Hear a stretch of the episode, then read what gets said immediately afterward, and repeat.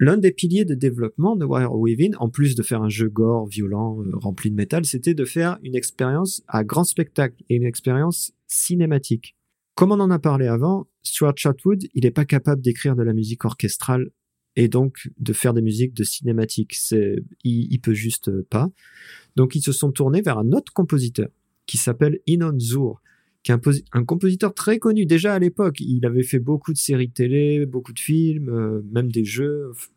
Voilà, on reviendra plus tard sur euh, sa technique de composition, mais juste pourquoi ils l'ont choisi lui? Bah, C'est juste qu'il avait des bonnes relations avec euh, Ubisoft Montréal. Il dit qu'il était le compositeur qu'ils appelaient régulièrement quand ils avaient besoin de cinématiques, donc ils l'ont appelé pour ce jeu.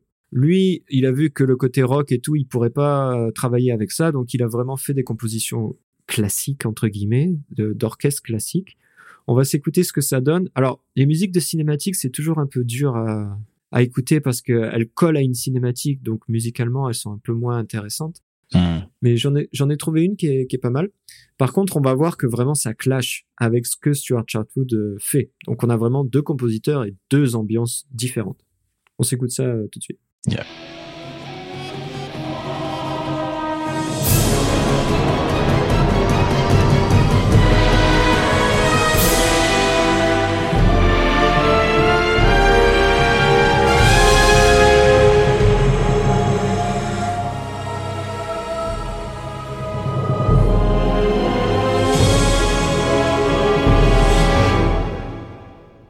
J'ai pris un court extrait pour, euh, juste pour exposer mon propos. Oh ouais, mais ça, euh, ça montre bien le, contraste, on va dire. C'est ça, vraiment, où on voit que là, c'est Inonzur, il a été appelé vraiment à la toute fin du développement pour composer des petits morceaux vite faits. Il dit lui-même qu'il est considéré dans l'industrie comme un compositeur très rapide parce que il dit qu'il compose la musique vraiment intuitivement et qu'il passe pas beaucoup de temps à, à la planifier euh, finalement. Hmm. Donc il est souvent appelé en fin de projet pour hop composer plein de cinématiques et euh, on, met ça sur le jeu et on l'envoie. Donc, euh, ce qu'on disait, ça clash un peu entre Stuart Chatwood et Inonzo. Vraiment, les deux styles fonctionnent pas. Mais tous les deux vont être appelés à travailler ensemble pour le prochain épisode de la série Sands of Time, le, dernier épisode de la série Sands of Time qui s'appelle Two Thrones. Mm-hmm. Et là, on va voir qu'ils vont essayer de faire en sorte d'accorder un peu plus euh, leur violon, sans mauvais jeu de mots. Donc, si, si tu es d'accord, on va passer à, à Two Thrones euh, immédiatement. Je pense qu'on a, on a dit ce qu'on avait à dire. Oui. Allons-y. Donc le développement de, de ce nouveau jeu commence encore une fois avant même que Warrior Within soit fini. Il a le titre temporaire de Kindred Blades et à la base, il reprend le même style graphique que Warrior Within. Vraiment, il, il c'est un copier-coller de Warrior Within. C'est sombre, c'est sanglant, Mm-hmm. Le prince, on va en parler, le prince, il a une version maléfique qui s'appelle le Dark Prince. Euh, enfin, vraiment, le, jeu est très très sombre. D'ailleurs, Ubisoft le, montre comme ça euh, à l'E3, sous le nom Kindred Blades, et il le montre avec ce, style graphique. Ouais.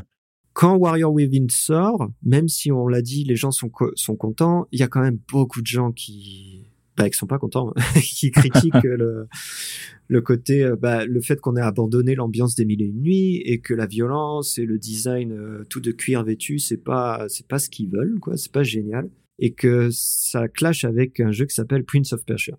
Donc, les développeurs, ils se disent, bon, ah, on est sur la dernière ligne droite du jeu là, le jeu il est quasiment fini, mais euh, on va essayer de plaire à tout le monde, donc ils décident de changer complètement la direction artistique ils changent absolument tout. Ils changent l'histoire, ils remettent les couleurs, ils retransportent, euh, euh, comment dire, euh, l'histoire dans le monde de Perse. Ils changent tout. Ils essayent de faire vraiment plaisir à tout le monde, mais ils peuvent pas changer le jeu fondamentalement parce que le gameplay il est là. Ils peuvent pas le modifier. Ils peuvent juste modifier la, la forme, mais pas le fond entre guillemets. Hmm. Et le jeu, le nom du jeu changera pour devenir Two Thrones. Et euh, comme on l'a dit, euh, néanmoins, toutes les mécaniques comme le Dark Prince, etc., tout ça, ça va rester parce qu'ils peuvent pas, ils peuvent pas euh, le sentir. Alors, on va pas se mentir, cet épisode, c'est peut-être le moins bon de la trilogie Sands of Time, en fait, parce que à vouloir satisfaire tout le monde, ben on satisfait un peu personne, malheureusement. Ah, c'est tout le problème, oui. C'est-à-dire qu'à trop écouter les avis de gens qui ne font pas le jeu, et à vouloir faire un jeu pour eux, bah tu te retrouves à faire un jeu qui finalement n'est pour vraiment personne. Donc il a un peu souffert de ça. Ouais. Mm. Clairement, clairement. Alors après, Stuart Chatwood et Inonzur, ils reviennent à la composition, et là, ils se font un peu plus plaisir. Je trouve qu'on a des compositions assez cool quand même.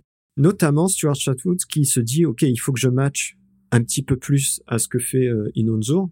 Parce qu'il faut, il faut pas que ça clash comme sur Warrior Within, là, nos deux musiques euh, où on voit que c'est deux personnes complètement différentes. Il faut qu'on ait l'impression qu'on est une équipe quand même, mm. mine de rien. Donc on va parler du processus d'écriture d'Inonzor un peu plus tard. On va se concentrer un peu plus sur Stuart Chatwood sur cet épisode parce que c'est quand même le compositeur principal. C'est lui qui fait la plupart des morceaux. Inonzor, il s'occupe une fois encore que des cinématiques. Donc, ce qui fait que euh, Stuart Chatwood fait un peu plus de musique interactive dans celui-là. Je vais revenir là-dessus un tout petit peu après. Je vais juste passer le, menu de le, main title, comme on dit, le, le thème du, du, menu de Two Thrones, où on va voir justement qu'il garde son style, mais qu'au niveau des sonorités, il emprunte un peu à droite à gauche euh, à Inonzo.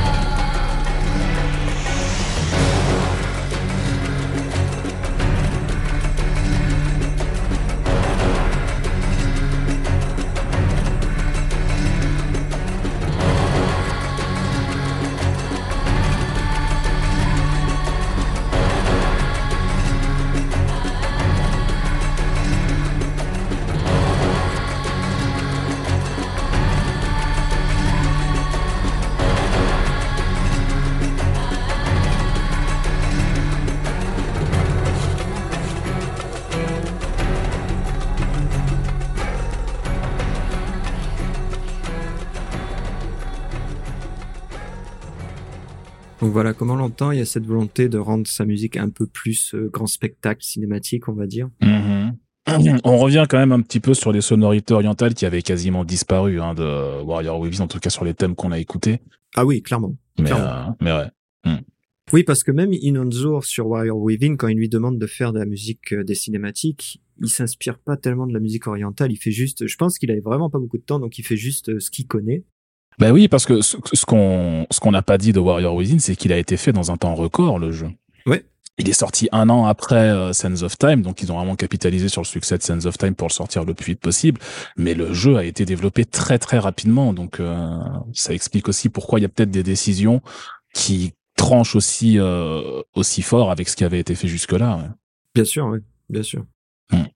Alors, ce qui est intéressant sur Two Thrones, comme je disais, c'est que Stuart Chatwood, il commence à, faire ce qu'on appelle la musique interactive et adaptative.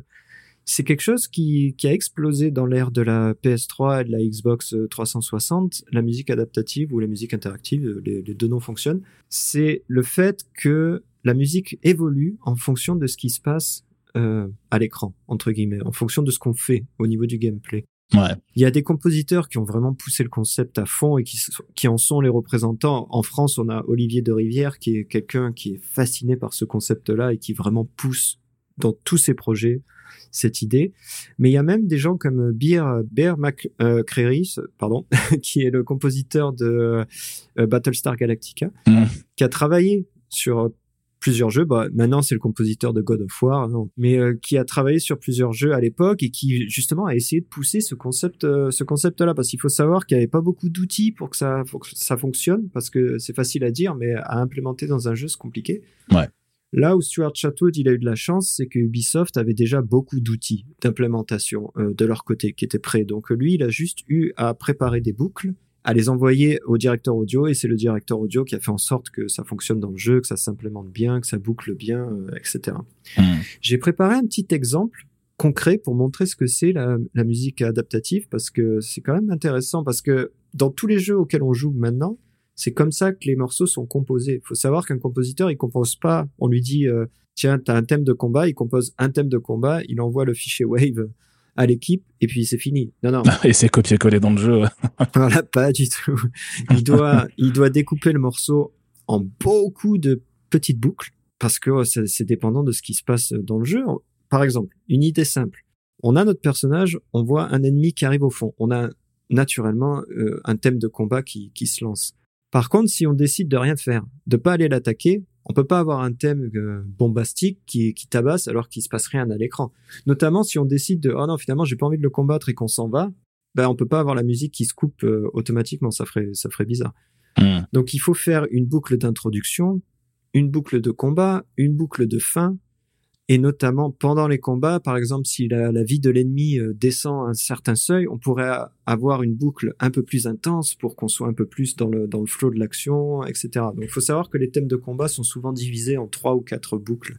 Euh, qui, qui changent en fonction de ce qui se passe euh, à l'écran. Mais c'est quelque chose qu'on peut notamment entendre, par exemple, dans les derniers Zelda où le, le, thème de combat des derniers Zelda euh, évolue en fonction de déjà si tu engages le combat ou pas. Ouais. Tu as une version très très calme du thème de combat qui va s'intensifier au moment où tu commences à te battre avec les ennemis et qui va redescendre tout doucement jusqu'à revenir à quasiment l'absence de musique que tu as dans le jeu en plus de manière générale euh, quand le combat est terminé. Donc ouais, c'est un bon exemple, je pense, euh, Zelda à ce niveau-là. Ouais, ouais. Bien. Il faut savoir que quasiment tous les jeux maintenant font au moins au minimum une boucle d'intro et une boucle de sortie. Ouais. Parce que tu peux pas avoir la musique qui se coupe euh, ou même qui descend au niveau du volume, c'est un peu cheap.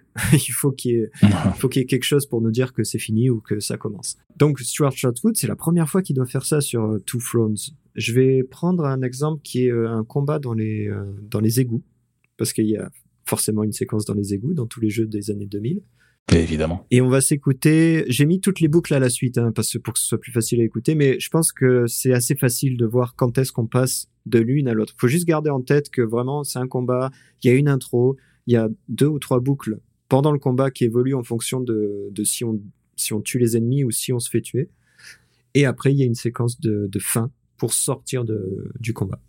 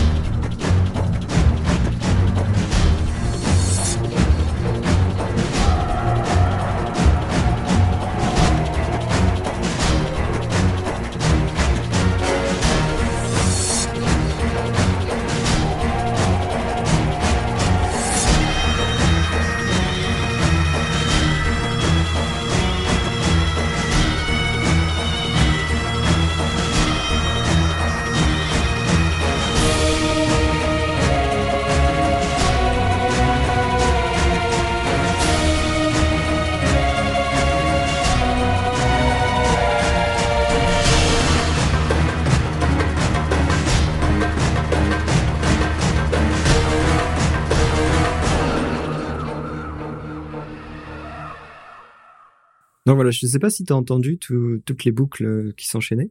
Euh, je, je pense, en, en fait, on sent une espèce de, de, de crescendo quand tu sens que le combat s'intensifie et surtout à la fin, ouais, tu ressens vraiment le moment où ça retombe, où c'est terminé, et tu peux lâcher un peu la, la, la pression. C'est, c'est, ça marche assez bien. Hein. Non, c'est Mm. bien fait, notamment parce que il faut que chaque boucle puisse être interchangeable et se, se, se déplacer un peu euh, quand on veut. Par exemple, la musique de fin de combat, si on tue un ennemi très très vite, il faut qu'elle puisse intervenir bah, très très vite et s'enchaîner correctement avec le reste. Donc c'est un processus de composition un peu différent, mais euh, mais qui est qui est obligatoire maintenant quand on fait de la musique de jeux vidéo.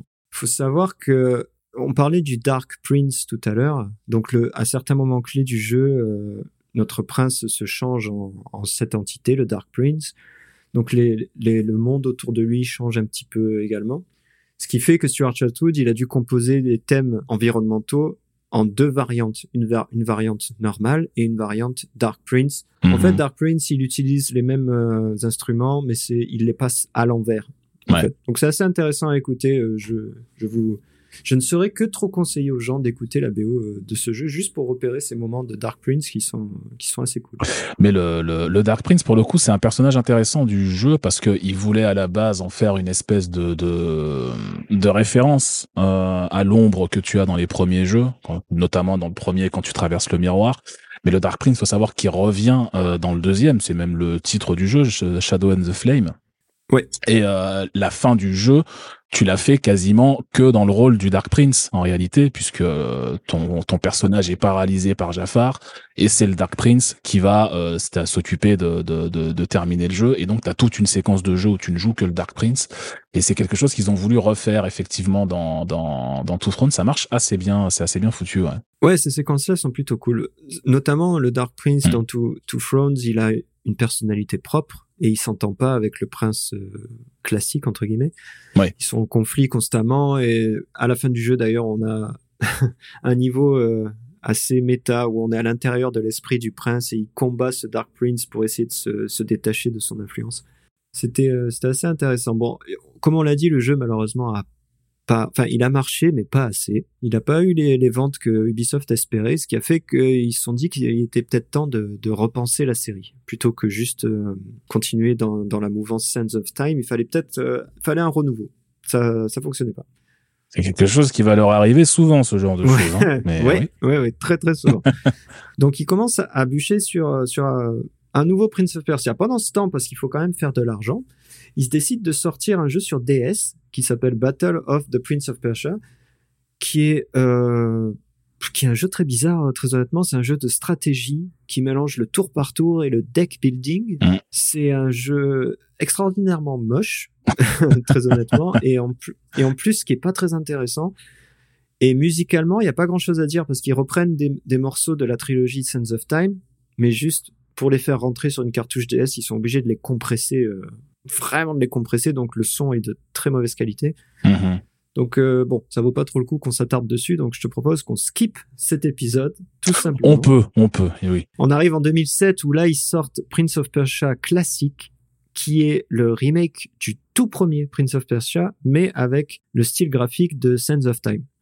Donc ils gardent le gameplay du premier, ils mettent juste les assets de Sands of Time euh, à la place. Euh, je pense que ça a permis de faire découvrir la série à beaucoup de gens à cette époque. Mine de rien, enfin la série originale. Hein. Mm-hmm. Euh, à beaucoup de gens. Je sais pas si tu l'avais fait toi à l'époque euh, sur Xbox Live. Euh, ouais, je l'avais, je l'avais, je l'avais fait, je l'avais fait, je l'avais trouvé très très cool. J'avais été un peu déçu en fait par le fait, bon, bon ça c'est moi, hein, mais par le fait que j'avais trouvé le jeu particulièrement facile.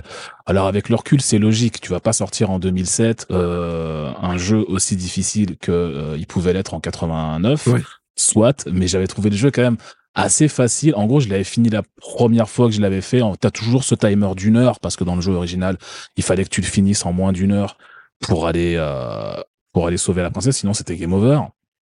Et là, il y a un truc qui m'avait déçu, c'est que dans celui-là, si tu dépassais l'heure qui t'était impartie, le jeu t'arrêtait pas. Euh, ça continuait et tu pouvais quand même aller sauver la princesse après euh, l'heure qui était donnée. Mais quelle arnaque euh, Mais à part ça, oui, voilà, j'étais un peu scandalisé à l'époque, mais à part ça, euh, ben le jeu en fait est bien modernisé parce qu'il reprend justement toutes ces mécaniques de parcours qui avaient été introduites avec Sands of Time. Donc tu peux à nouveau courir sur les murs, il y a des énigmes qui reviennent de l'ancien jeu, il y a des nouvelles énigmes qui tirent parti de ce de ce genre de choses. Et non, le jeu est vraiment vraiment très agréable et c'est je pense une bonne manière de découvrir l'original si on l'avait pas fait à l'époque, ouais. Mm, ouais. Alors malheureusement, musicalement, il est un peu paresseux euh, dans le sens où ils ont repris euh, les thèmes, le thème original de Prince of Persia, le tout premier qu'on s'est écouté. Ils l'ont mhm. réorchestré avec des instruments un peu modernes, mais ça reste synthétique. C'est pas un vrai orchestre euh, qui joue. Et très honnêtement, je, je, je, me suis dit que j'allais pas le passer parce que c'est un peu paresseux en vrai. C'est pas hyper intéressant. Donc c'est trop facile. Ouais, ouais. c'est ça. Donc, on va passer au prochain jeu. Avant ça, j'aimerais faire une petite parenthèse pour parler d'une équipe qu'on a un peu oubliée. En fait, l'équipe de Sands of Time, l'équipe originale de Sands of Time, dirigée par Patrice Desilets, ben eux, comme on l'a dit, ils n'ont pas travaillé sur Warrior Within ni sur euh, Two Thrones. Et, et, pourquoi? Et pourquoi? Ben Parce qu'en fait, ils étaient en train de travailler sur un autre jeu, Prince of Persia, de leur côté, euh, qui nous plaçait dans. Alors, on incarnait un garde du corps, le garde du corps d'une princesse, et euh, on nous faisait entrer dans une guilde d'assassins. D'ailleurs, le jeu était appelé à l'époque Prince of Persia Assassin. L'équipe, Mhm. euh, l'équipe a montré leur vertical slice à, à, à l'équipe de, de supervision, à, à la direction euh, et à l'équipe marketing. Et l'équipe marketing a dit non, non, non, ce que vous êtes en train de faire, ça se détourne trop de Prince of Persia. Entre parenthèses, c'est rigolo, vu qu'ils ont validé Warrior Within, tu te dis, euh, ouais, ok. Oui, mais je pense que ce qu'il voulait dire, c'est que ça se détourne beaucoup trop de l'esprit euh, edgy, euh, gore, euh, machin, avec du rock and roll de Prince of Persia. Vous avez pas compris le principe, enfin les gars. Prince of Persia maintenant c'est du rock and roll. C'est ça. Qu'est-ce que vous faites? Donc, euh, donc en fait, ils disent, vous pouvez continuer à travailler sur le jeu parce que il y a, il y a un gros potentiel, mais ce sera pas Prince of Persia. Donc, ils décident de le renommer et ils le renomment Assassin's Creed. Et oui, ce, ce jeu Assassin's Incroyable. incroyable. Ce jeu Assassin's Creed, c'était à la base Prince of Persia Assassin. Il faut savoir que quand ils travaillaient sur Prince of Persia Assassin, bah ils avaient tout. Hein. Toute l'ambiance de Assassin's Creed a été déjà placée. C'était au temps des croisades. C'était euh, un, un Mhm. personnage avec une longue euh, toge blanche. Enfin, c'était tout exactement pareil. On tuait les gens de la même manière avec euh, la petite euh, la petite lame dans le poignet, etc. C'était le même jeu, vraiment. Donc ils avaient tout placé. Mais du coup, tu, tu, tu le ressens quand tu joues à Assassin's Creed, c'est c'est difficile euh, de jouer à Assassin's Creed et de pas revoir un petit peu ce qui avait été fait euh, par Ubisoft sur Prince of Persia avant. Tu sens vraiment que l'ambiance est toujours là. Ça se passe en Perse, donc il y a pas de secret. Ouais. Euh, tu, enfin, tu sens vraiment que c'était, tu, tu vois un petit peu le, le, le fantôme de Prince of Persia qui traîne derrière Assassin's Creed quand il joue, hein, quand tu joues au premier en tout cas. Ah, ouais. C'est sûr et certain. D'ailleurs, euh, on pourra dire que Patrice Désilé, ben, il aura apporté à Ubisoft euh, ben, l'épisode, déjà, l'épisode de Prince of Persia qui est le favori de tout, de tout le monde, hein, des fans et de tout le monde. Mhm. Et il aura apporté aussi la franchise euh, de jeu la plus prolifique de la compagnie qui, euh, ben, qui continue à exploiter euh, dix ans après sa, sa création.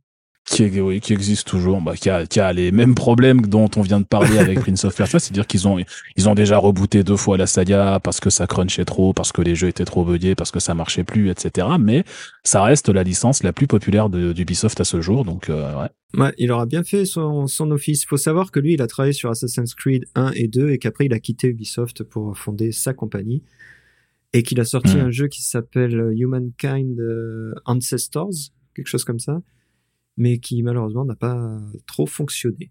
Et comme par hasard, il est parti et Assassin's Creed 3, il est tout naze. hein. Moi, je dis ça ah, comme ça. ah mais- oui, ah, merci, merci. C'est exactement ce que je pense.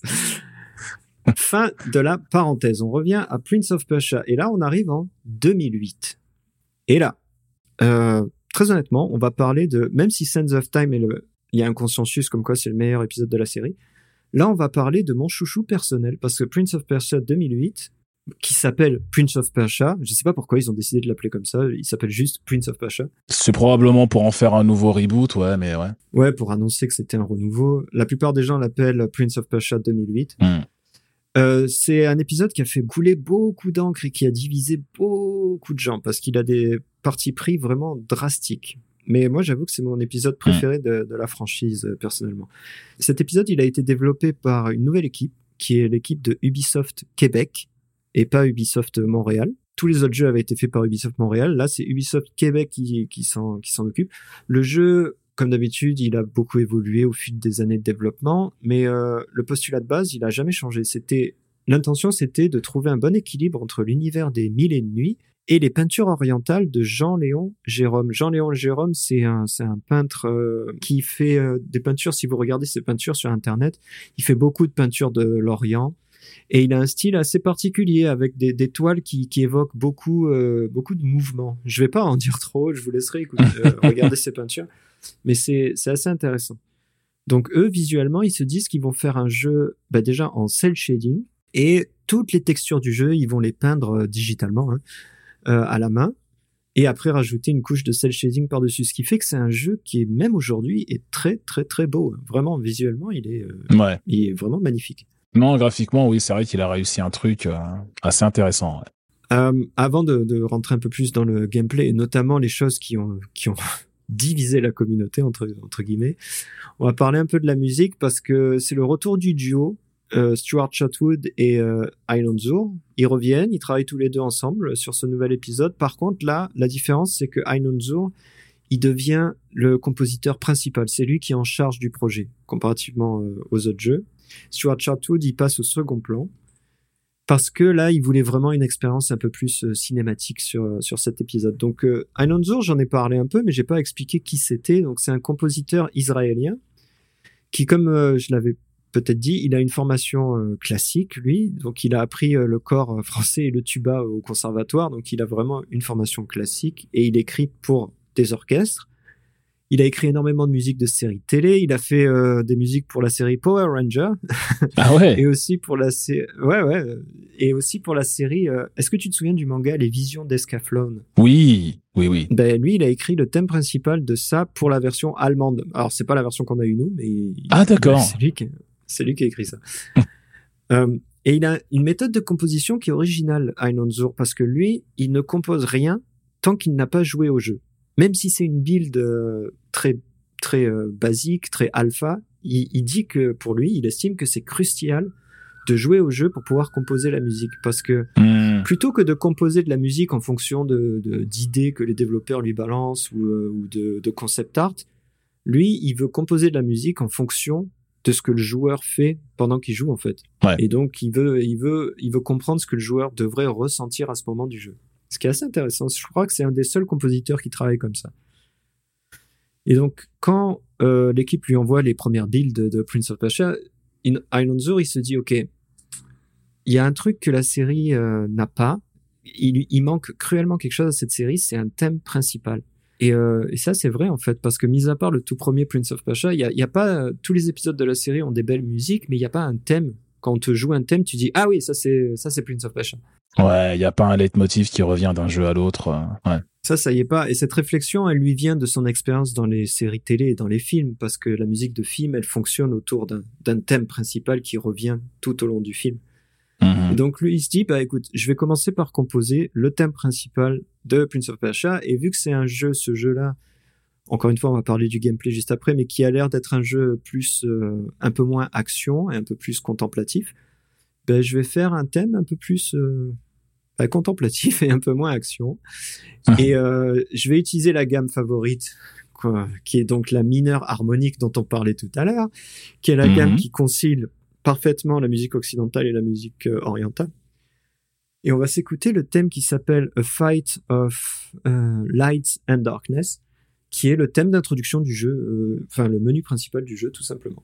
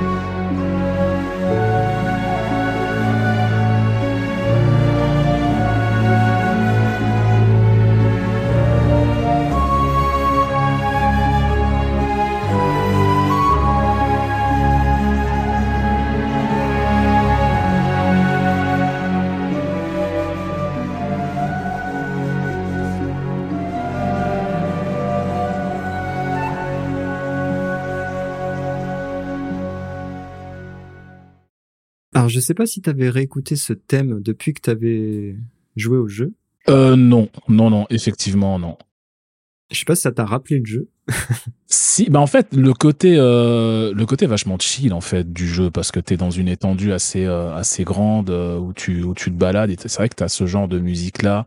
Mhm. euh, qui euh, qui arrive franchement le, le, le côté euh, le côté vraiment reposant chill euh, de, de la musique euh, était plutôt cool hein. Mais clairement, clairement, parce que et, et chill, c'est vraiment le bon mot parce que Mm. dans leur volonté de réinventer la série, les créateurs de, de Prince of Persia, ils font des choix bah, assez radicaux pour l'époque. Le choix principal qui fait que bah, c'est la base de la plupart des critiques du jeu, c'est le fait d'avoir enlevé euh, le game over et d'avoir enlevé le fait de mourir. Mm. C'est-à-dire que là, dans ce jeu, quand on rate une plateforme, euh, on est automatiquement sauvé par euh, un personnage qui nous accompagne tout le long du jeu, un personnage féminin qui s'appelle Elika, qui a des pouvoirs magiques. Et à chaque fois qu'on rate un saut, elle nous rattrape et elle nous remet sur la plateforme précédente, ce qui fait qu'on ne peut tout simplement pas, euh, pas, pas perdre entre guillemets, on peut pas mourir. On peut pas mourir. Mais tu sais que tu sais que ça c'est une référence directe à à, à Sense of Time Oui, avec le retour en arrière. parce que justement dans Sense of Time tu n'as pas techniquement de game over et tu peux à chaque fois revenir sur la plateforme d'avant quand t'as raté un saut. Et en fait, ils expliquaient euh, pendant le développement du jeu qu'ils avaient prévu dès le départ de créer un personnage euh, contrôlé par le- l'ordi hein, qui t'accompagnerait partout.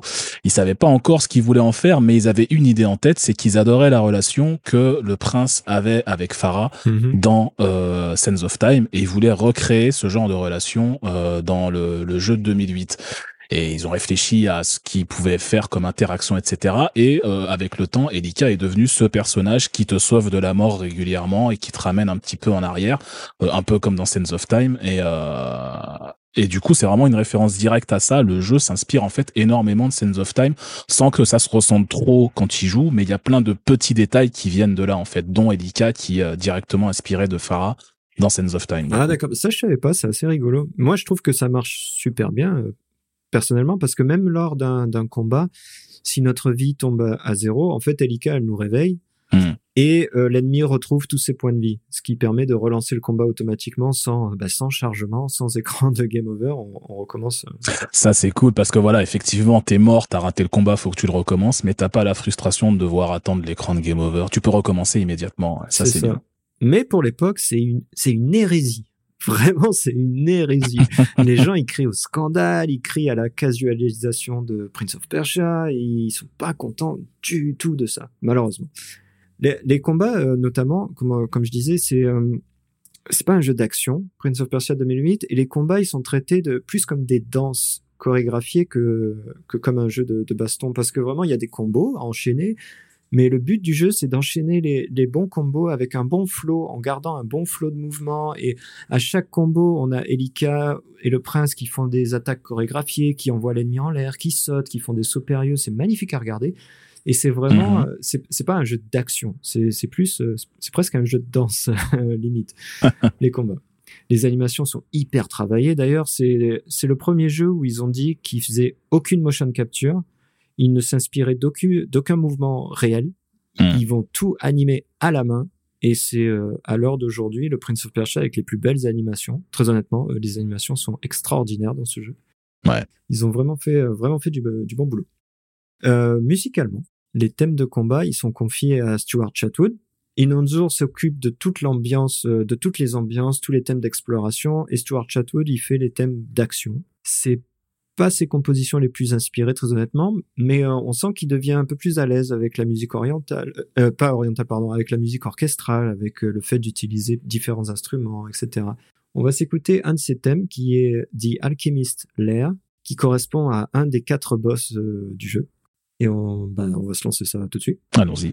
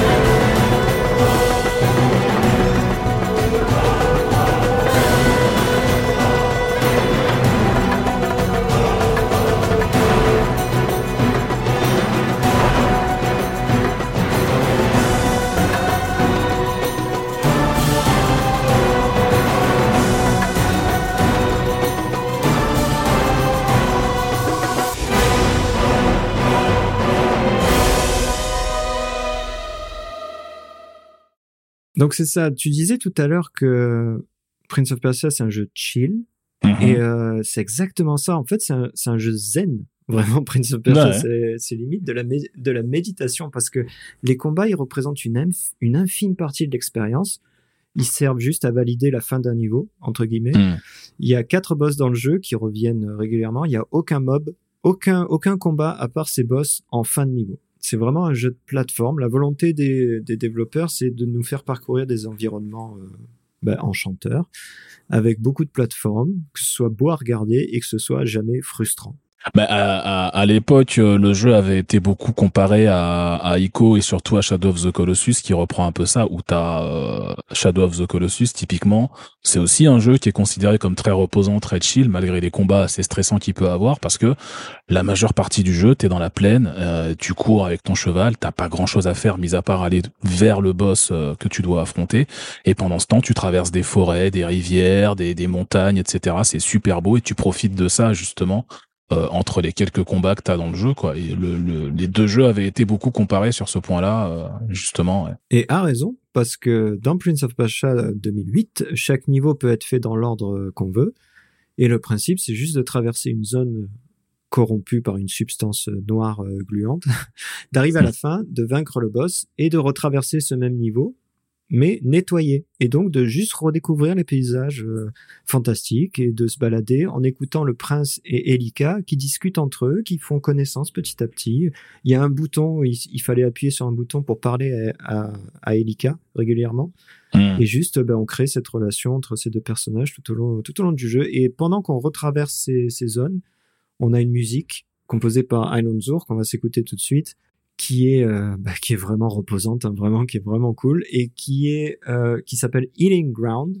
Donc c'est la musique qu'on entend à chaque fois qu'on qu'on qu'on enlève la corruption dans une zone et qu'on doit la retraverser, mais cette fois avec les paysages euh, enchanteurs. Donc on, on, on s'écoute ça et euh, je pense que comme beaucoup de gens vont l'entendre, euh, Zur, c'est bien le compositeur de Dragon Age Origin, sorti l'année suivante. Parce que on a, pas mal de modulations qui, dans le morceau qu'on va écouter, qui se retrouvent dans Dragon Age euh, après. Mhm.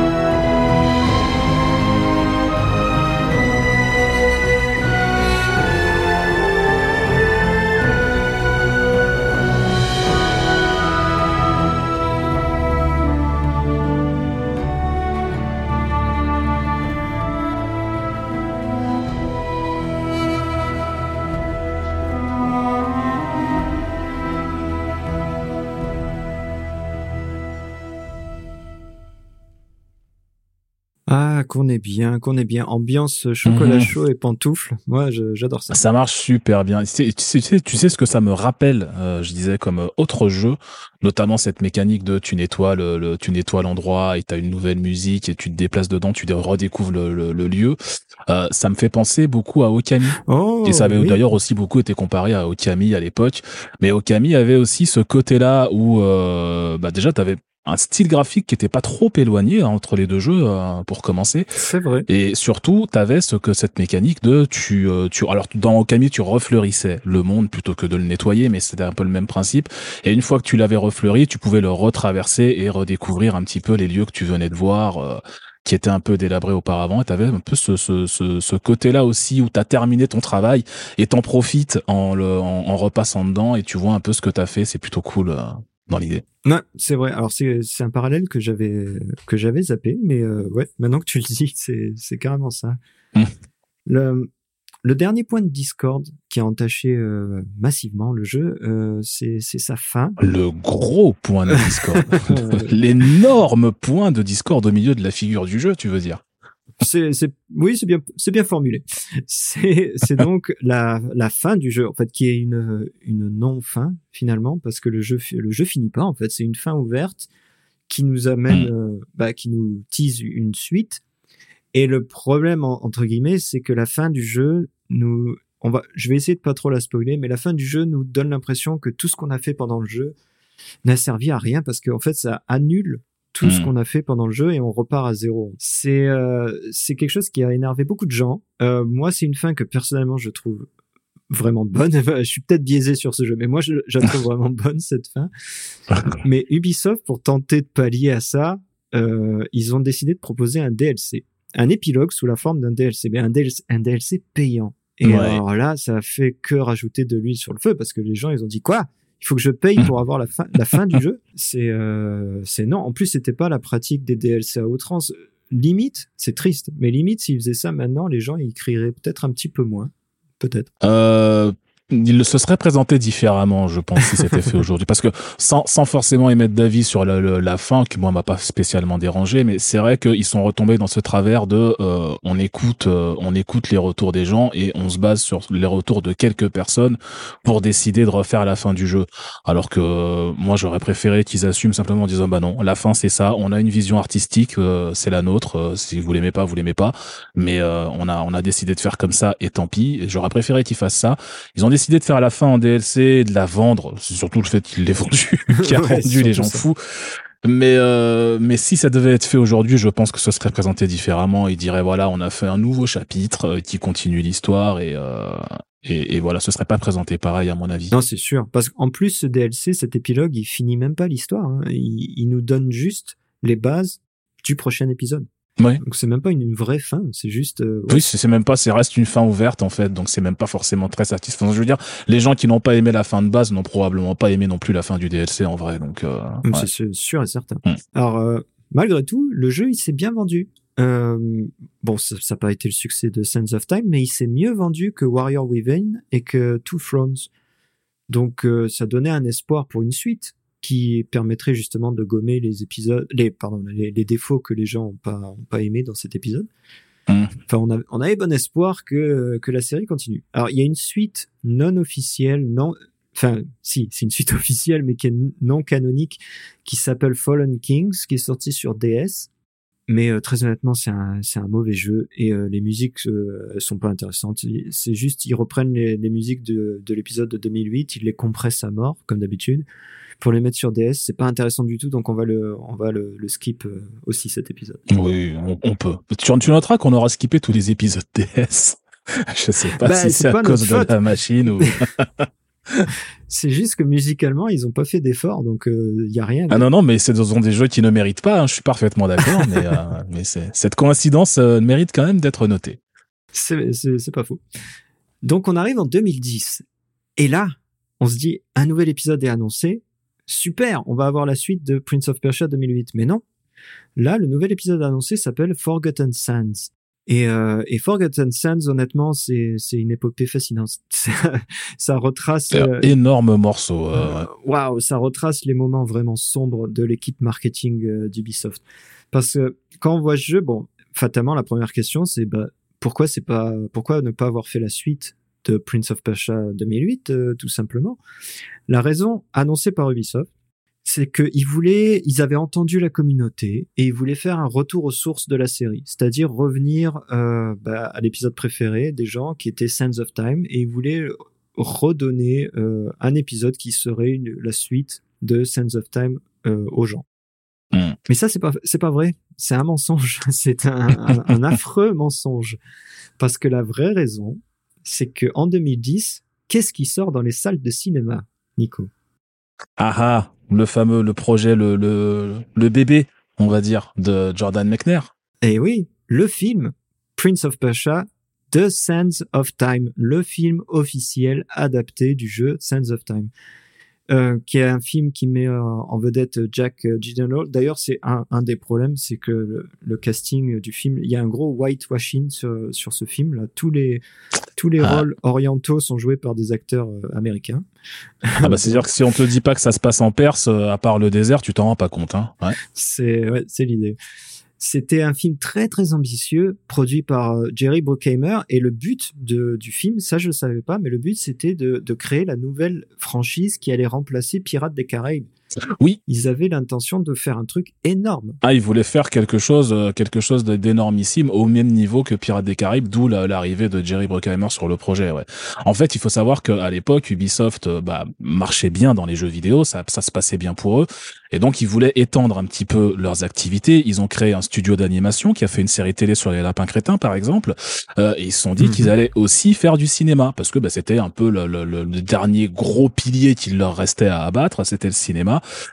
Donc ils se sont lancés là-dedans et effectivement ils ont lancé des projets comme euh, comme Prince of Persia. Il y a eu aussi un film Assassin's Creed et d'autres trucs qui ont été euh, qui ont été lancés en parallèle. Mais euh, l'idée c'était d'avoir un studio de cinéma qui pèse à Hollywood et qui soit aussi gros que les boîtes de production qui te font des Terminator et des euh, Pirates des Caraïbes ouais donc euh, donc l'idée c'était vraiment de mettre un paquet de thunes dedans pour faire des vraiment des gros blockbusters ouais. clairement alors Ubisoft bah il se devait de capitaliser sur la sur la sortie du film en sortant un jeu au même moment. Ça ça paraît logique.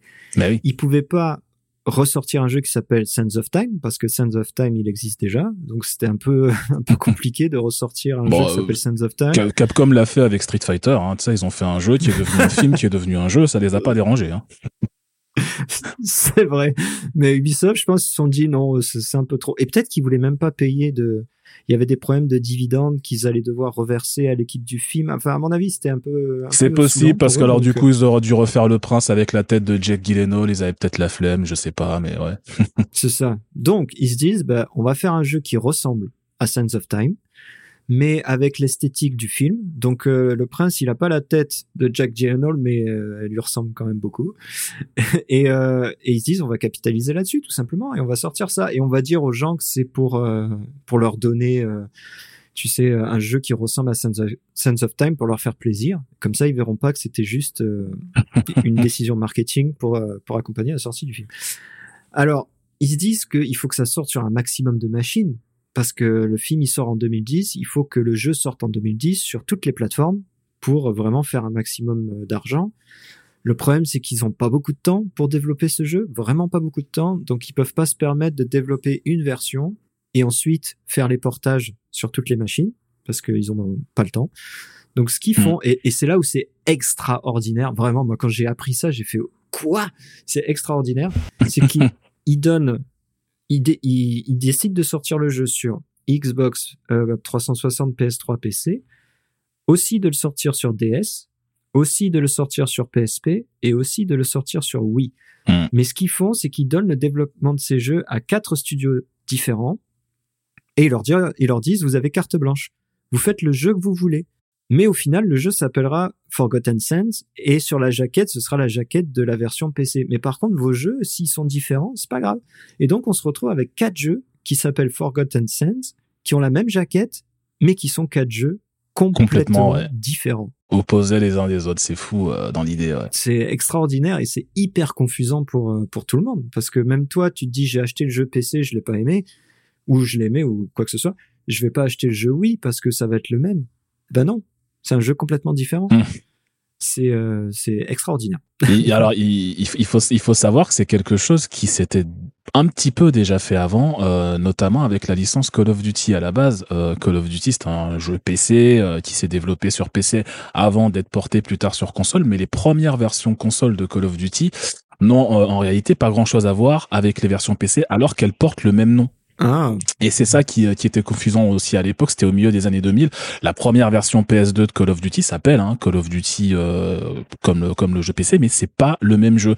Et ça a été comme ça euh, jusqu'à ce que euh, le, le, la licence grossisse vraiment et se divise un petit peu entre deux studios qui étaient Treyarch et Infinity Ward, où là pour le coup le, le développement s'est standardisé et le même jeu était porté sur toutes les plateformes. Mais avant que ça en arrive là, il y avait vraiment une version, une timeline, on va dire, Call of Duty sur PC et une timeline Call of Duty sur console qui était vraiment des jeux différents. Et à partir du 3, je crois, ou de Modern Warfare, ça a commencé à, à se standardiser, mais ça, ça arrivait tard. Mais c'est vrai qu'à part cet exemple-là, on a assez peu d'exemples de jeux qui portent le même nom sur plusieurs plateformes, mais qui sont complètement différents à ce point-là. Ouais, ouais c'est, mais surtout qu'ils partagent la même jaquette. Moi, c'est ça qui me tue, c'est qu'ils ont la même jaquette. Ouais. enfin, bref, on va on va faire les épisodes dans l'ordre. On va commencer par euh, l'épisode principal, euh, qui est l'épisode Xbox 360, PS3 et PC. C'est vraiment l'épisode, je pense, qui était euh, l'épisode majeur pour Ubisoft, celui qui devait ressembler au film et celui dans lequel ils ont mis le plus d'argent. Il est développé par Ubisoft Montréal. Et l'esthétique, vraiment, si vous voyez le jeu, l'esthétique est vraiment similaire au film. Les costumes ressemblent beaucoup, les décors, enfin tout ressemble beaucoup. Et la musique, elle est plus confiée à Stuart Chatwood ou Einon Zur, elle est confiée à un compositeur qui s'appelle Steve Jablonski. Steve Jablonski, c'est un compositeur de, de films, d'Hollywood. Il, il, fait que des blockbusters, enfin pas que, mais il fait beaucoup de mhm. blockbusters comme euh, Transformers par exemple. Il fait énormément de musique de gros films américains. Donc c'est pour ça qu'il lui confie la musique à lui parce qu'ils veulent vraiment une expérience blockbuster hollywoodien sur ce jeu pour coller encore une fois au film.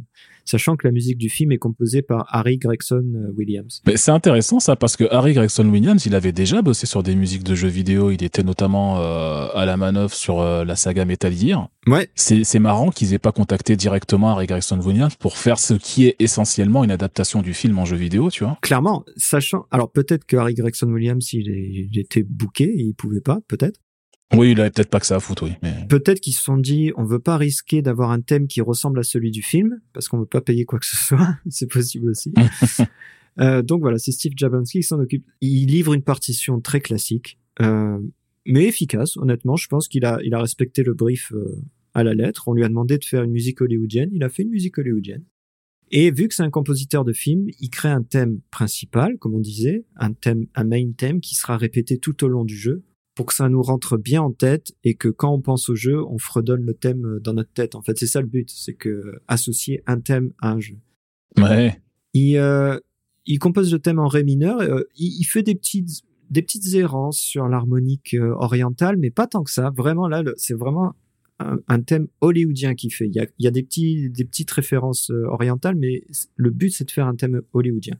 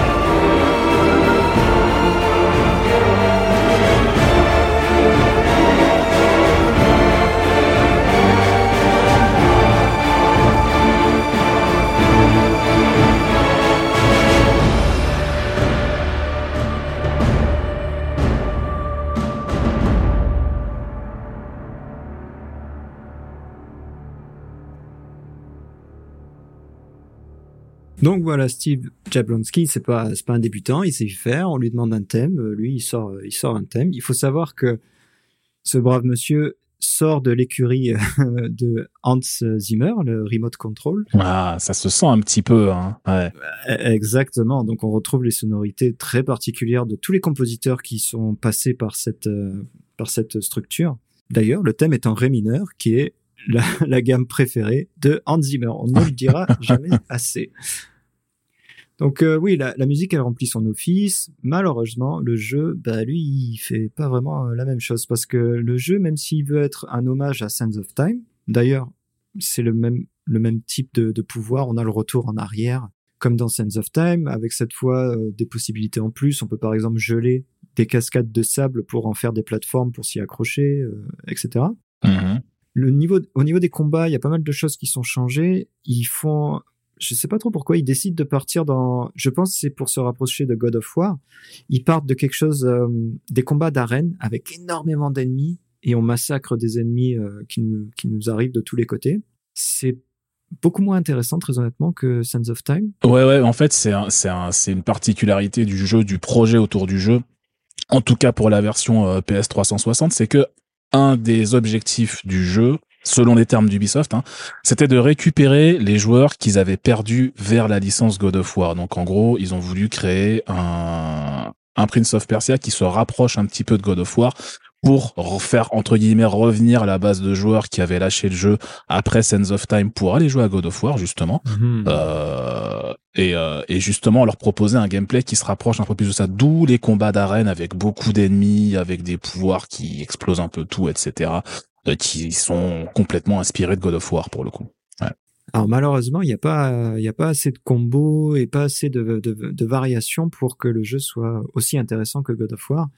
Hmm. Donc on fait face à des hordes d'ennemis, mais on fait un peu toujours la même chose et c'est c'est un peu moins intéressant. Et euh, l'exploration, pareil, elle est un peu moins intéressante. Les décors, ils varient pas beaucoup. On est toujours dans un château sombre.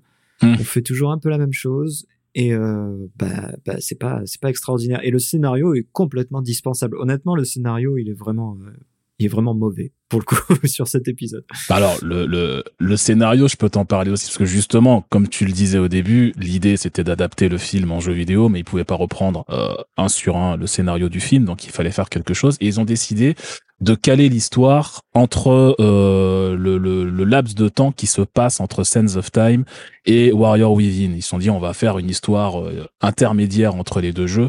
Et donc du coup le problème c'est que vu que l'histoire elle est déjà racontée et que tu dois construire sur quelque chose qui existe déjà, ben, qu'est-ce que je raconte moi là-dedans? Et du coup le scénario ça a été euh, ça a pas été le point fort du jeu notamment à cause de ça ouais. Clairement.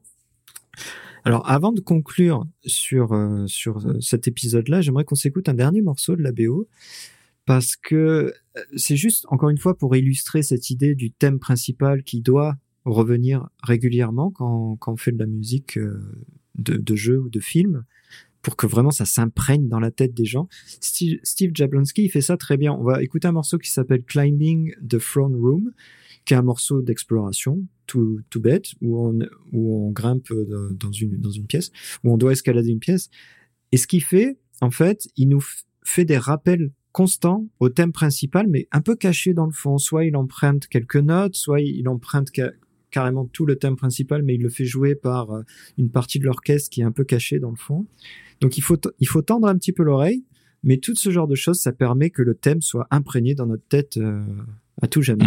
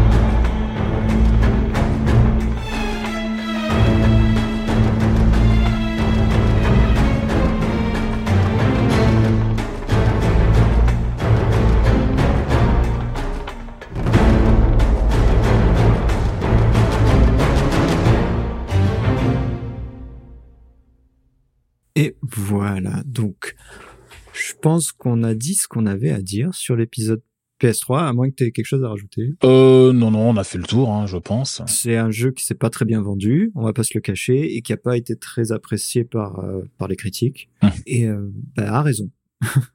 Non, il a été, euh, il a été reçu assez, assez froidement globalement. Ouais.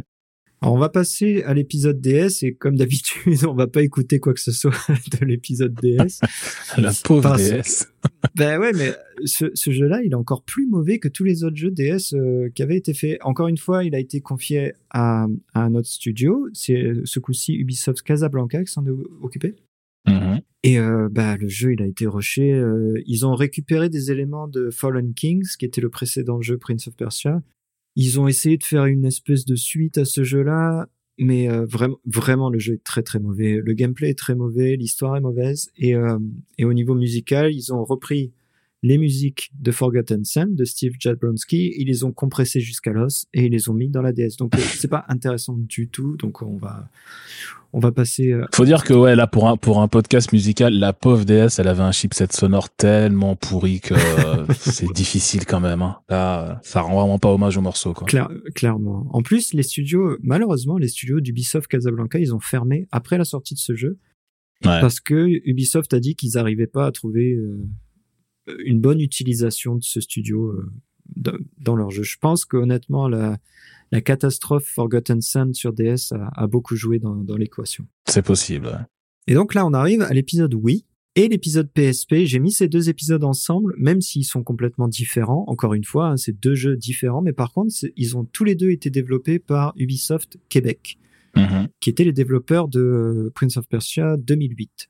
Et ces deux jeux, ils ont le même compositeur, qui est Tom Salta. C'est, un nouveau compositeur dans l'équation euh, Prince of Persia. Il y aura, il y aura eu beaucoup de compositeurs dans, dans cette série quand même.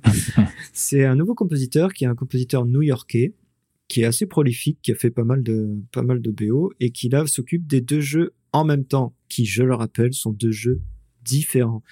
Je vais plutôt parler de l'épisode Wii, parce que l'épisode PSP, même si, très honnêtement, c'est un très bon jeu, c'est un très bon jeu de plateforme en 2D, vu de côté, qui, euh, bah, qui est vraiment bon, mais euh, on va pas trop en parler parce que vu que les musiques sont celles de la Wii, Ouais. c'est les mêmes Mm. musiques qui sont partagées entre les deux épisodes, autant parler d'un seul épisode.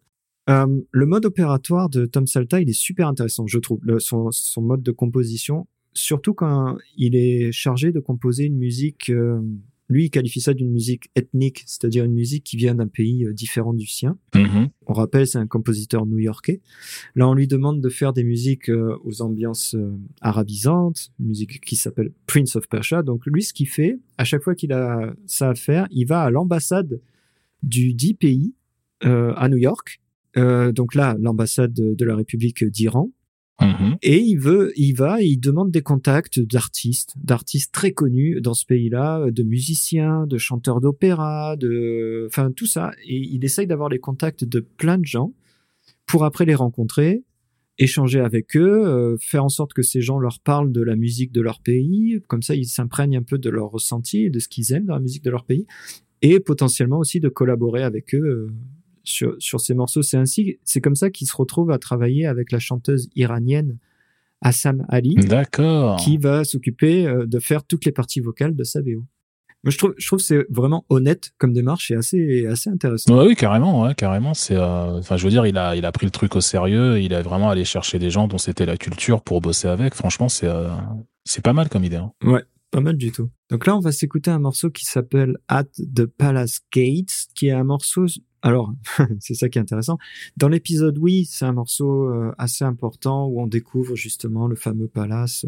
On va revenir sur le jeu, oui, juste après, mais là, on va dire, on découvre un palace. Et dans la version PSP, c'est le menu principal du jeu. C'est le même morceau, mais qui est utilisé à deux endroits différents dans les deux jeux différents.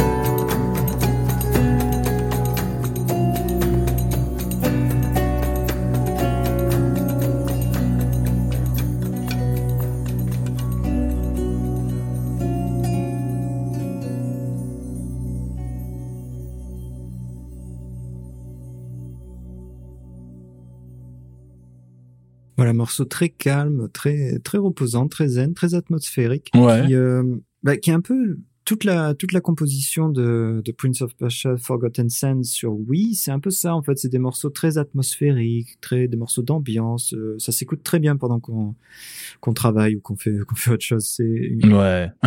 une très bonne BO, très très bonne BO. Comment comment on le disait, ce jeu il a été fait par Ubisoft Québec, qui était donc ceux qui s'étaient occupés de Prince of Persia 2008. Et donc le jeu Wii il ressemble beaucoup euh, à Prince of Persia 2008. euh, très honnêtement, on a beaucoup d'animations en commun, on a cette euh, cette ambiance très euh, zen aussi, où on parcourt des environnements euh, luxuriants, grands, etc. Mhm. Il y a beaucoup plus de combats parce que ça avait été une de leurs critiques sur 2008. Donc là, il y a beaucoup plus de combats, mais c'est jamais de la violence gratuite. C'est des combats. C'est un épisode oui en même temps. Ils pouvaient pas faire quelque chose de très très simple. Ouais, ouais, ouais. Mais c'est c'est pareil, c'est un très bon jeu. Je pense que l'épisode Wii et l'épisode PSP, c'est clairement les meilleures euh, les meilleures versions de Forgotten Sands, vraiment. Et tout le monde est passé à côté parce qu'ils pensaient que c'était une adaptation de la version PC, alors que non, c'est des jeux différents. En même temps, oui, euh, l'erreur, euh, l'erreur est facile, on Ah va bah, dire. clairement, mais on a tous fait l'erreur. hein. Quand, on a, quand on a vu la jaquette du jeu Wii, on s'est dit bah non, ça va être Mm. l'adaptation, euh, ça n'a aucun intérêt, alors que non, c'était un bon jeu pour une fois. Alors après l'échec euh, commercial et critique de Forgotten Sands, bah, Ubisoft, euh, bah, ils arrêtent de parler de Prince of Persia et euh, ben en fait tout le monde pense que la série elle est morte, morte et enterrée, parce qu'il faut dire aussi que le film Prince of Persia a pas fonctionné. Non, il a pas, il a pas du tout atteint ses objectifs. ouais. Ils ont d'ailleurs, euh, le but c'était de faire une franchise à la Pirates des Caraïbes, ça n'a pas été le cas. Après ce premier épisode, ils ont arrêté, ils ont dit ok, on, on arrête. Même euh, Jake euh, Gyllenhaal, le- l'acteur principal, il a dit que c'est une des plus grosses erreurs de sa carrière, Prince of Persia. Ouais, c'est rude quand même parce que le film est pas génial, mais c'est pas non plus une daube, euh, faut pas déconner. ouais, le mec, il s'est un peu énervé là. Je pense que je pense que c'était à, cause du backlash sur le white, euh, le whitewashing de- des films américains. C'est possible. ouais. Toujours est-il que Ubisoft ne parle plus de la série et que tout le monde se dit bah écoute Prince of Persia c'est fini hein, on n'aura plus jamais d'épisode euh, c'est mort et enterré. Et là patatrac nous sommes en 2023 et qu'est-ce qui se passe durant le Summer Game Fest? Ubisoft nous nous drop un trailer euh, surprise d'un nouvel épisode de Prince of Persia. Je sais pas si tu l'as découvert cette année ce, ce trailer ou si tu l'as vu après. Si, si, ouais, je l'ai, je, je l'ai vu, je l'ai vu. Alors là ça a pris tout le monde par surprise. Ouais. Alors moi, je te, je- spoiler, je suis méga chaud, moi. bah, moi, moi aussi, j'adore Prince of Persia. Je suis vraiment content que- qu'il y en ait un nouveau qui sorte. Il est développé par Ubisoft Montpellier et là, on revient à la, à la 2D. Ubisoft Montpellier, ils sont connus pour ça. Ils sont, ils ont fait les Rayman, euh, comment ils s'appellent? Rayman Legends? C'est ça? Legends et Origins, ouais. Hmm. Qui sont des super jeux 2D. Et donc là, ils s'attaquent à Prince of Persia et ils nous font un jeu 2D inspiration Metroidvania. Et euh, bah, bah ouais, moi, moi, je suis très chaud aussi. D'ailleurs, il y a Jordan Mechner lui-même qui a posté sur son blog ou son site tout le bien qu'il pense de, ce projet. Euh, Il y participe pas, euh, il n'est pas impliqué dans la création, mais par contre, il dit que les équipes, c'est des anciens de Montréal qui sont fans de la licence. Il trouve ça vraiment bien ce qu'ils sont en train de faire. Lui, il est, lui, il est aussi excité que nous finalement d'y jouer. Après, avec tout le respect que j'ai pour euh, Jordan Mechner, je sais pas s'il est autant excité par le renouveau de la licence ou par le chèque qu'il va recevoir quand le jeu sera sorti.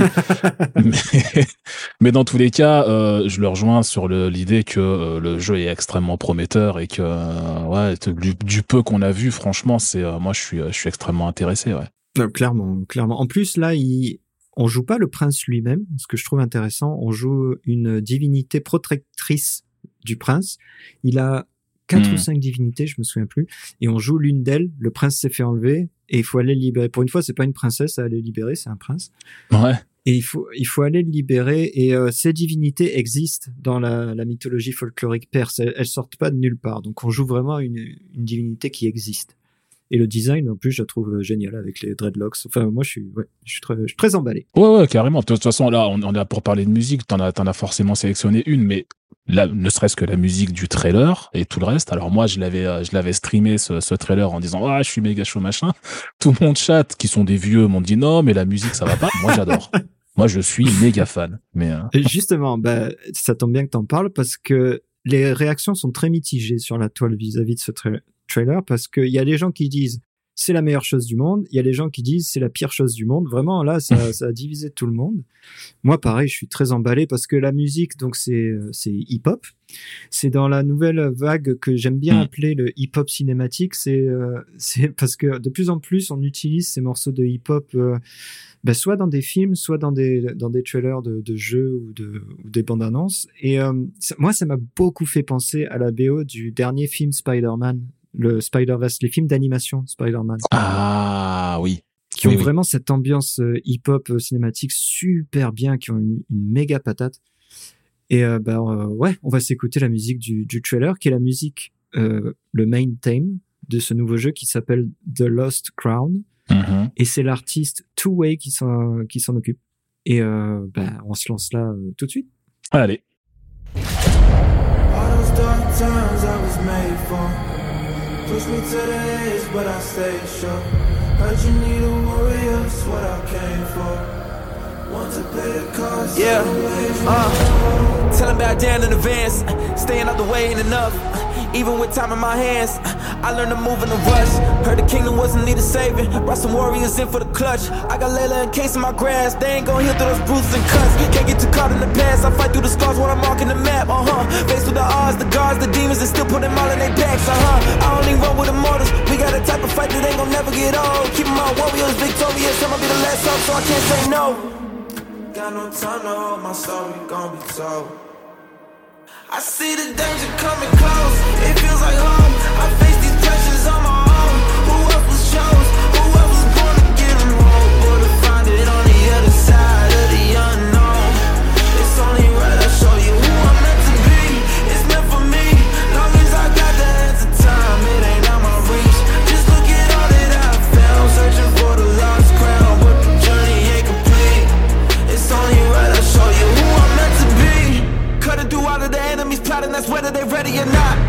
Better get better with time. I can't see an enemy ending the plot. My struggle came with a purpose, now I'm about to turn it down to a birdie. You see, I ain't begging off what I'm deserving. I put that on every battle that I fought. Had to play the plight. Don't take a chance with me, take advice. Been through the dark times, so I came with the dark side that'll show you the light. See how I rose up, boy, the warrior grown up. Now we're giving them hope. Keep them all warriors, victorious. Putting harm on any enemy that's getting close. So. Got no time to hold my we gon' be told. I see the danger coming close. It feels like home. I face these pressures on my own. Who else was chose?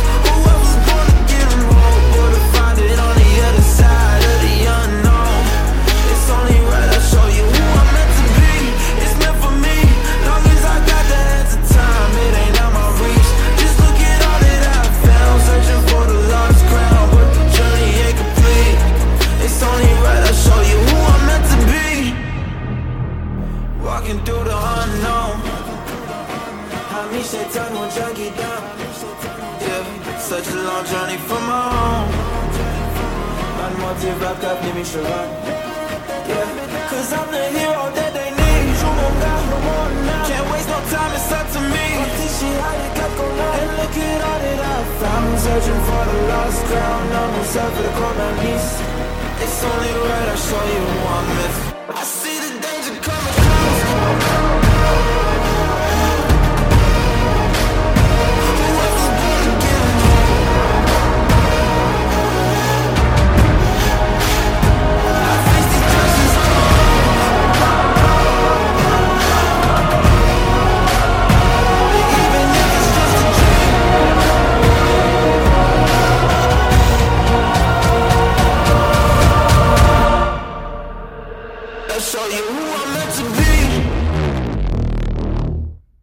J'adore ce son de basse à la fin.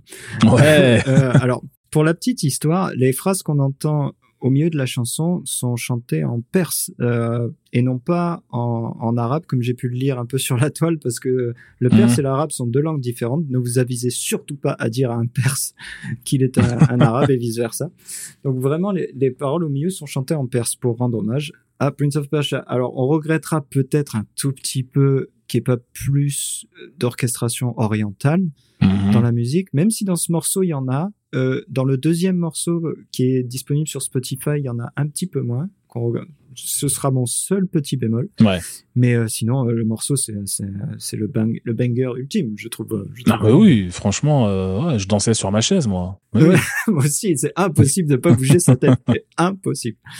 Donc, bah écoute, euh, voilà, c'est la fin de notre épisode consacré à Prince of Persia. Euh, bah, ça y Ça est. y est. Écoute, j'ai hâte de jouer à ce nouvel épisode pour voir si ça va relancer la série vers de nouveaux horizons ou, ou pas. J'ai j'ai vraiment hâte. En tout cas, je serai présent le jour de la sortie. Ouais, ouais. En janvier 2024, ça sort. C'est ça. La série, bah, elle a connu de sacrés rebondissements, cette série. Elle s'est fait rebooter à plusieurs reprises. Elle a failli mourir à plusieurs reprises, mais euh, c'est toujours relevé. Donc, euh, on va espérer que ce soit, ce soit toujours le cas. Et surtout, il y a toujours autant de fans. Les gens sont vraiment présents pour Prince of Persia. Les, gens, les gens, ils ont, ils attendent un nouvel épisode, vraiment. Hmm, ouais, ouais. C'est vrai que ça, ça, ça continue d'exister, ça continue de, de, de faire son truc, euh, d'attirer des gens. Et euh, c'est vrai, ouais, pour une série qui a dépassé les 30 ans, là, franchement, c'est euh, hein, franchement bien. Vraiment impressionnant. Euh, J'aimerais qu'on fasse deux, une petite reco. tu nous avais parlé d'un livre tout à l'heure que Jordan Mechner avait écrit. Euh, oui, en gros, alors euh, une dernière anecdote sur Jordan Mechner, effectivement, c'est que à chaque fois qu'il bossait sur un projet, il tenait une espèce de journal intime, un carnet euh, dans lequel il écrivait toutes ses impressions, des notes, etc., où il racontait le, le, le développement de, des projets sur lesquels il bossait. Donc, il en a forcément écrit beaucoup pour Prince of Persia, où il, expliquait son état d'esprit de l'époque, euh, les, les challenges un peu auxquels il devait faire face, les limitations qu'il avait, qu'il devait contourner, etc. Et tout ça. Euh, il les a gardés, ces carnets, il les a ressortis des années plus tard et il les a publiés. Ah ouais. Euh, il les a publiés. Donc ça s'appelle The Making of Prince of Persia Journals. Euh, il y en a plusieurs. Alors il y en a de 85 à 93. Il a fait la même chose pour Karateka. Il en a, il a, il a, il a publié aussi. Et donc ça permet en fait d'avoir un, un regard assez intéressant sur ce qu'il faisait à l'époque. Il y a des croquis, il y a plein de trucs hyper intéressants à regarder. C'est très très cool pour en apprendre plus sur le développement du jeu et sur euh, l'état d'esprit qu'il avait à l'époque. Ouais. Carrément. J'ai même vu euh, une phrase de Neil Druckmann, le créateur de The Last of Us, qui a dit que c'était euh, le meilleur livre parlant de jeux vidéo ever. Ouais. c'est intéressant. Mais c'est d'autant plus intéressant de voir qu'après Prince of Persia, en vrai, il a plus vraiment percé dans le monde du jeu vidéo. Il a réessayé, il s'est barré, il est revenu, il s'est rebarré. Mais c'est vrai que euh, il a sa carrière a vraiment été lancée et c'est vraiment entre guillemets arrêté avec Prince of Persia parce que désormais les jeux vidéo il en fait plus, tu vois. Ouais. Mais euh, Il est, euh, il est euh, dessinateur de BD maintenant. Il, il fait des BD et il vit à Paris Ouais. d'ailleurs. Il fait des BD euh, françaises. mhm. C'est c'est assez sympa. Bah écoute, euh, alors je vais faire une dernière reco, alors qui a rien à voir avec Prince of Persia, mais c'est juste que, comme je te disais tout à l'heure, Nico, hier je suis allé à un concert euh, donné par l'OVMF, qui est euh, l'orchestre à vent de musique de film, ici à Montréal, qui ont joué une rétrospective de Ocarina of Time. Euh, J'ai emmené ma fille et on s'est régalé. Alors, s'il y a des gens qui habitent Montréal, je ne saurais que trop vous conseiller de vérifier le site de l'OVMF pour voir ce qu'ils font parce que chaque année, ils font une rétrospective de jeux ou de films et c'est fantastique. Voilà, petite parenthèse. Euh, Rocco, C'est très très cool comme projet, je trouve, ouais, effectivement. très très très cool et en plus c'est ludique et professionnel en même temps, c'est euh, c'est c'est juste génial. Mhm. Euh, bah écoute, euh, c'est ça. Moi, je suis, je suis content d'avoir fait cet épisode. C'était, euh, c'était un gros épisode. Combien? Trois heures à peu près. C'était un gros épisode, mais qui était franchement. Là, on, on arrive à 3 heures, ouais, on est bien, on est bien. C'était intéressant. Je pense qu'il y a beaucoup de choses à prendre dedans, des bonnes musiques et des bonnes anecdotes. C'était vraiment cool. Ouais, c'était vraiment un plaisir à faire, ouais. Ouais. Je te donne rendez-vous pour le prochain qui va être euh, tout aussi cool parce que la thématique, euh, moi, je suis très excité euh, d'en parler. Ouais. Donc, euh, je te dis, je te dis à bientôt. On va pas, on va pas dire ce que c'est. On va laisser. ne spoilons pas, ne gardons la surprise. Exactement. Et bah écoute, je te dis à bientôt. À bientôt, merci à toi et puis à la prochaine.